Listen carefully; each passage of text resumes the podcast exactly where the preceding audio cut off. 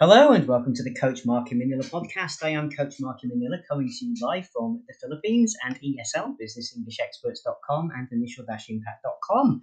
Today I'm going to be continuing on uh, regarding the career crisis. Okay, um, many of you are facing some redundancies, layoffs, or just perhaps you need to change your sector because you fear that sooner rather than later that things might get a bit tight for you.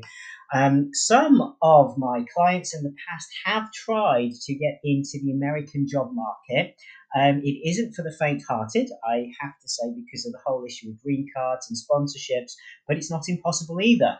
Um, also, in addition, many doctors are looking to get themselves across not just to Australia, uh, but America. America recently started to accept the OET as a good example and pass to show that you can uh, practice um, at an English level that is re- required for you if you're going into the Australian and now the American uh, hospital system. So that's good news for you if you're a medic, a nursing professional, or any of the allied caring professions.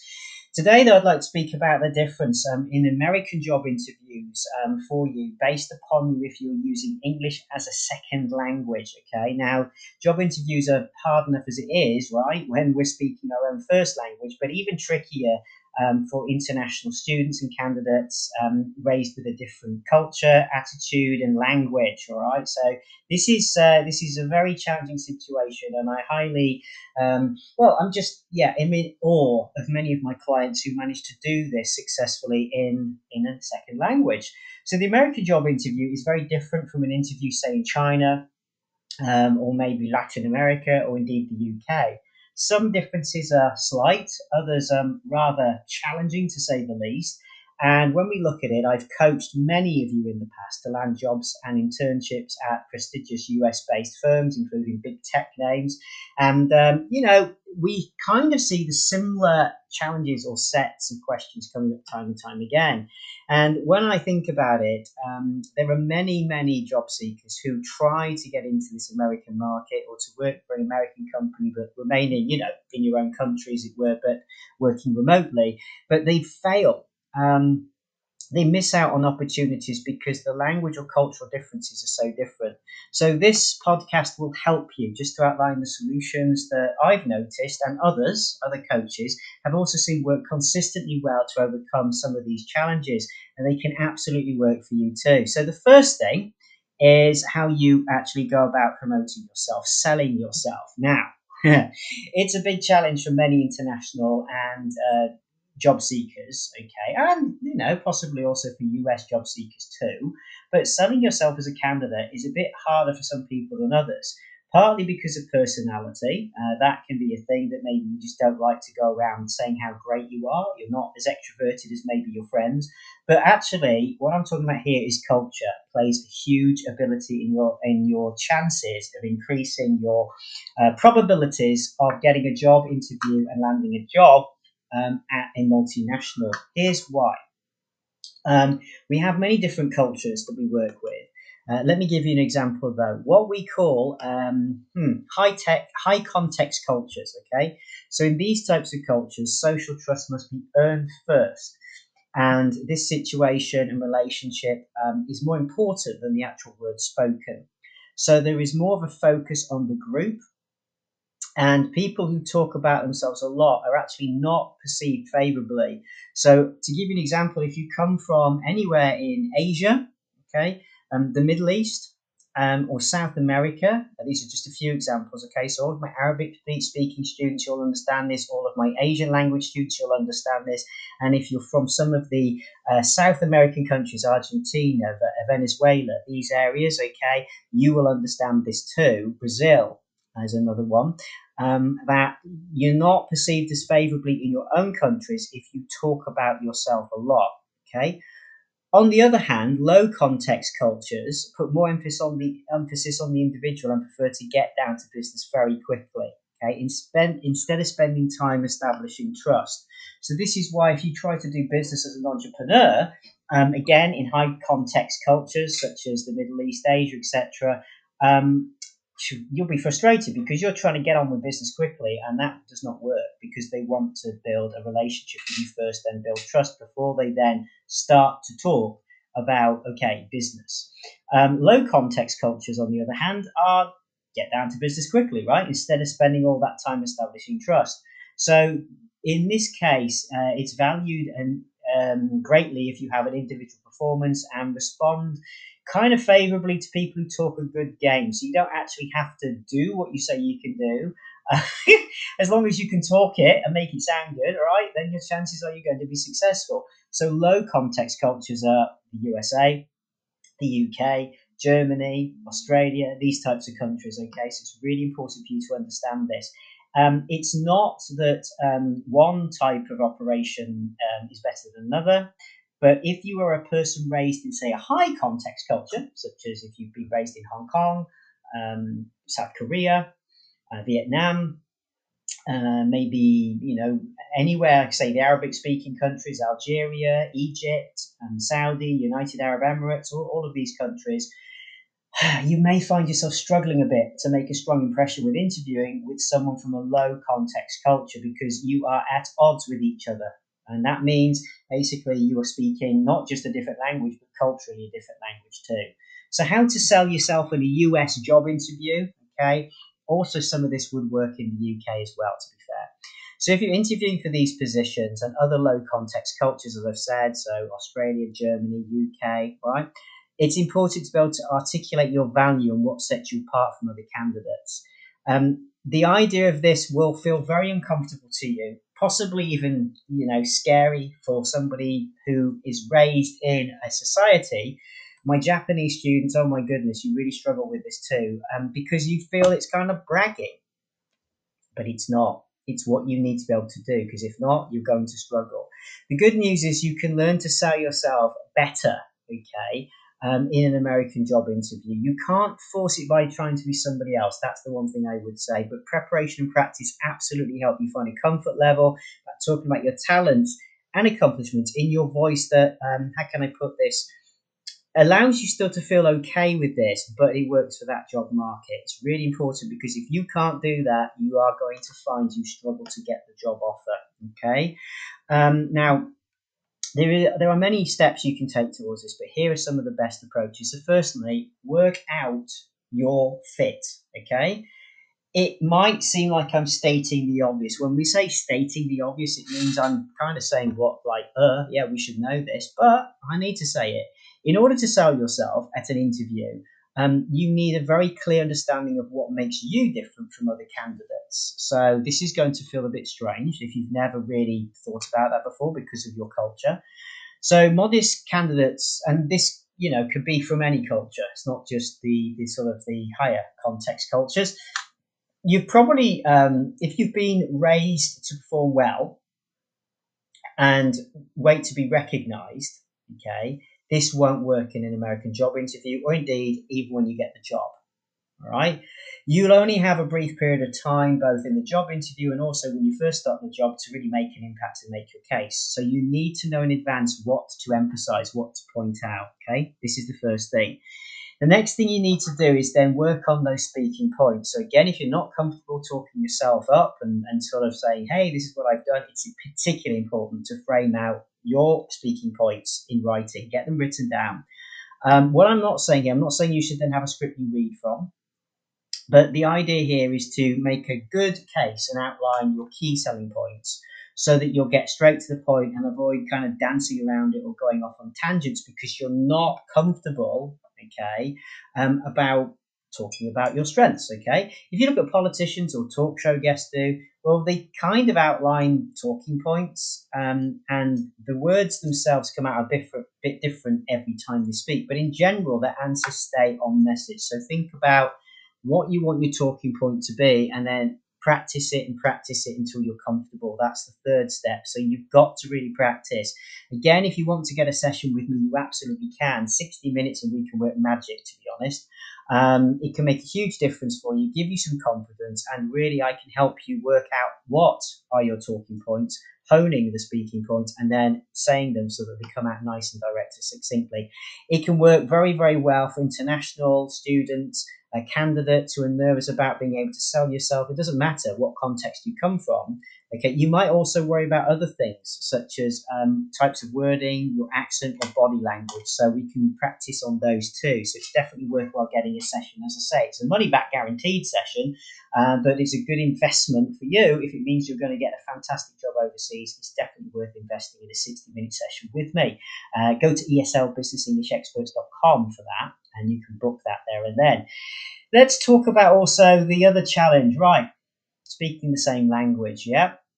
So it's about, I guess, look, let's put it this way. You need to know some of the jargon. So for American interviews, there's a certain slang uh, that will be used or jargon. The same for British ones. It just goes on. Now, there are some, some, some simple steps you can take to ensure that you and the interview will at least be able to talk on equal terms. All right. So know the job description. okay. Look at the buzzwords for the industry jargon um, from the job description because it will help you greatly to reduce the chances that you know you're going to hear a word that the interviewer says and you think what are they talking about? So try and read about the job itself in say american press or if it's a british job uk press etc okay? Try to find uh, industry magazines and publications and blogs and then you can read up on the jargon you might be likely to hear from that country. Same with australia or anywhere else for that matter. Then try out some interview exercises. So um, like with myself you can get a whole interview uh, with myself. We can role play it and really give you a fantastic um, run through so that you feel that you are comfortable listening to that jargon and knowing how to respond. Also, um, when it comes down to it, it's important that you get good at standard phrasing and really to know how to respond appropriately and succinctly. So that's something else to focus on in those interviews be prepared to kind of make stuff up as you go along as well. So if you really don't hear a word you understand, okay, do your best to work it out on the context and tone. If you're really stuck, okay, you could say, Do you mean blah, blah, blah? So try and make your best guess, okay? Don't just sort of sit there and say, uh, okay? We don't want dead air. Or you could say, oh, that's an interesting question. Could you just explain that a bit more? I'd like to answer that in better detail. So this will help you from having to say, oh my goodness, could you repeat that again? All right. Okay. So that's an important one that you might have to use, but I can teach how to use that technique fantastically well. The other thing that is a big one, I have to say, probably the biggest problem, and also when in training, when you get the job, is accents. All right. So you may have an international kind of heavy accent Okay, um, and many of the recruiters or the employers might as well. Okay, you're not always going to be uh, speaking to somebody who is uh, discussing things in a very clear accent. So, really, accents can be a problem. But in fact, many of my clients used to, when I used to coach on this heavily, would worry far too much about an accent getting in the way. Okay. Um, it is okay to have an accent, but yeah, obviously, um, if you have a real problem, with your accent and it makes you hard to understand, then we can work on that as well.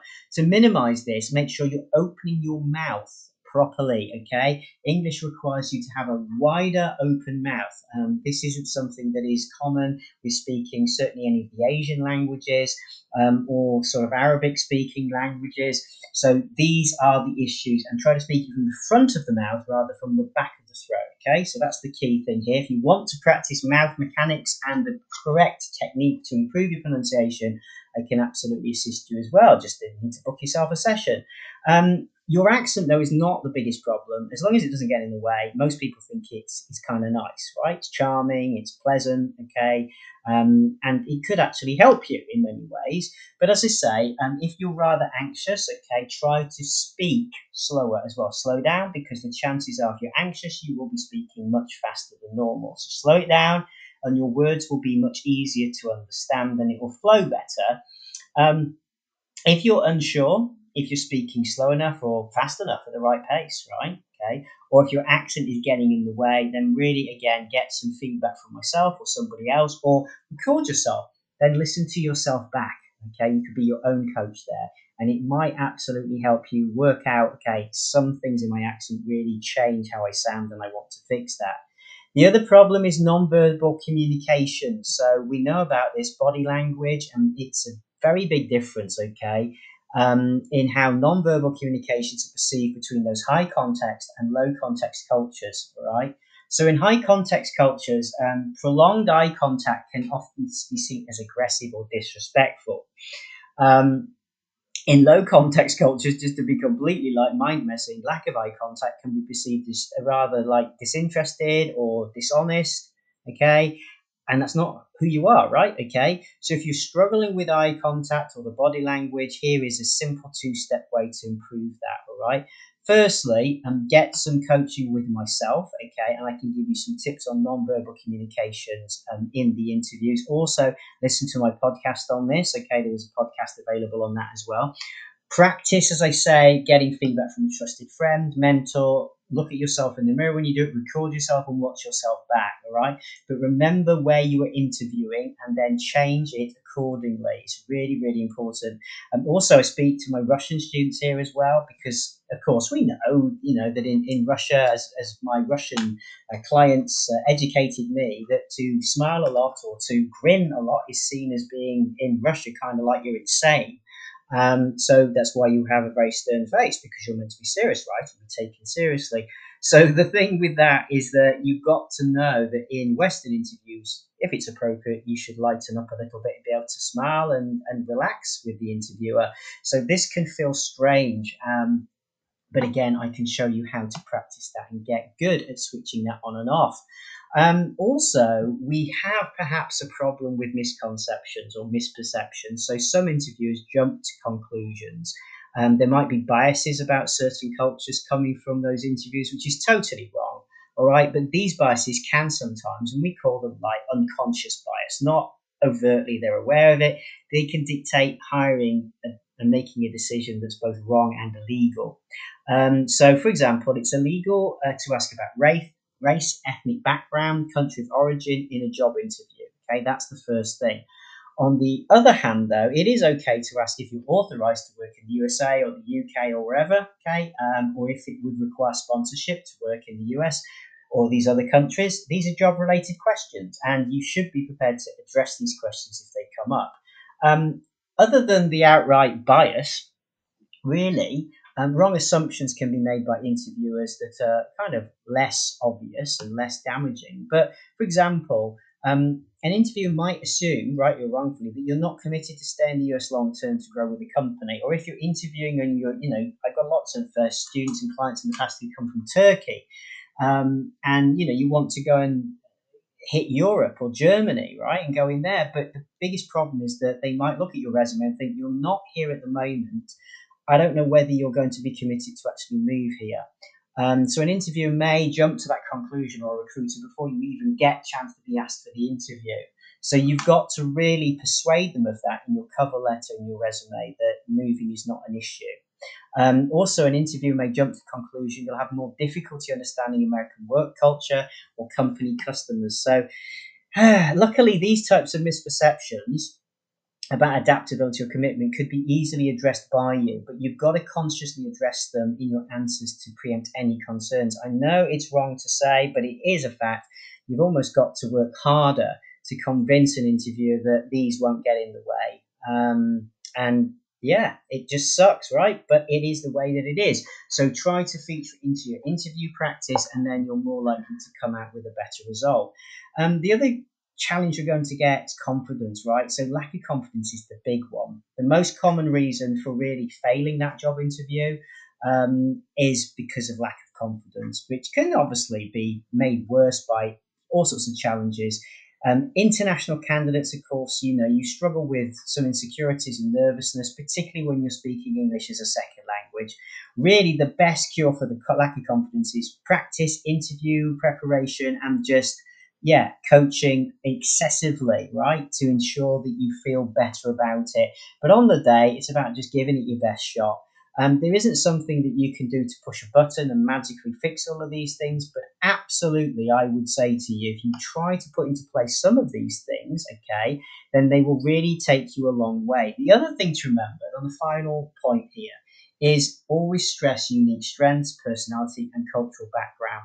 Okay, so as an international candidate, you can really obviously show that you know you're multilingual. It's totally forgotten at times. You just think you've got to focus on the english. But tell them you speak japanese as well you speak german you speak korean whatever it is because if they are looking to reach into these markets or maybe they already do you have an added advantage because you speak excellent english as well as your native language too don't forget to point it out also, um, if you've got more than a, a, second language, third or fourth, then that's a big positive, okay, over most American or British candidates who might even not even really have any high school French or Spanish, right? So it's, it's a good bonus, as I said to you.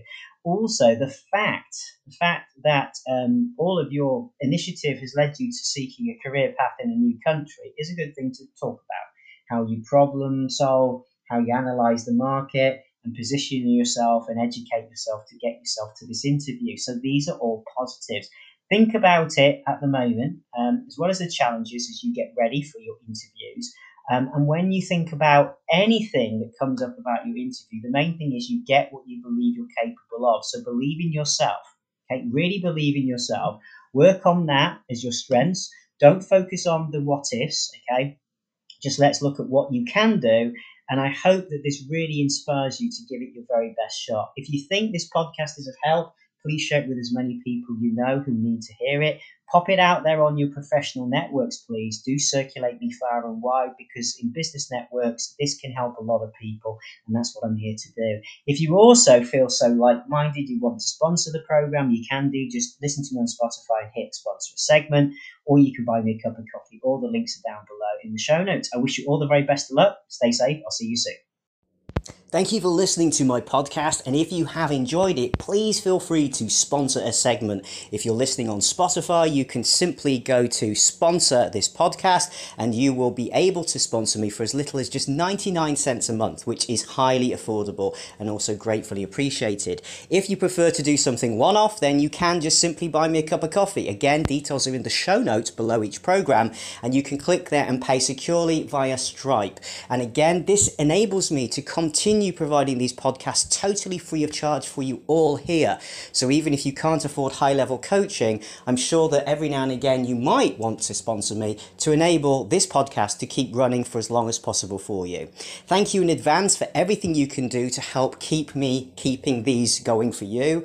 And of course, you can just simply help me by spreading the word about the podcast Put me on your social media. Everywhere that you go, tweet about me, blog about me, whatever you'd like to do about me, as long as it's beneficial and it's polite, okay? I welcome all of that, but please just circulate the information far and wide. Our job here in the Coach Mark Manila family is to get this information into the hands of the people like you who really need this and deserve to get this at a really free price. Take care. I'll see you soon.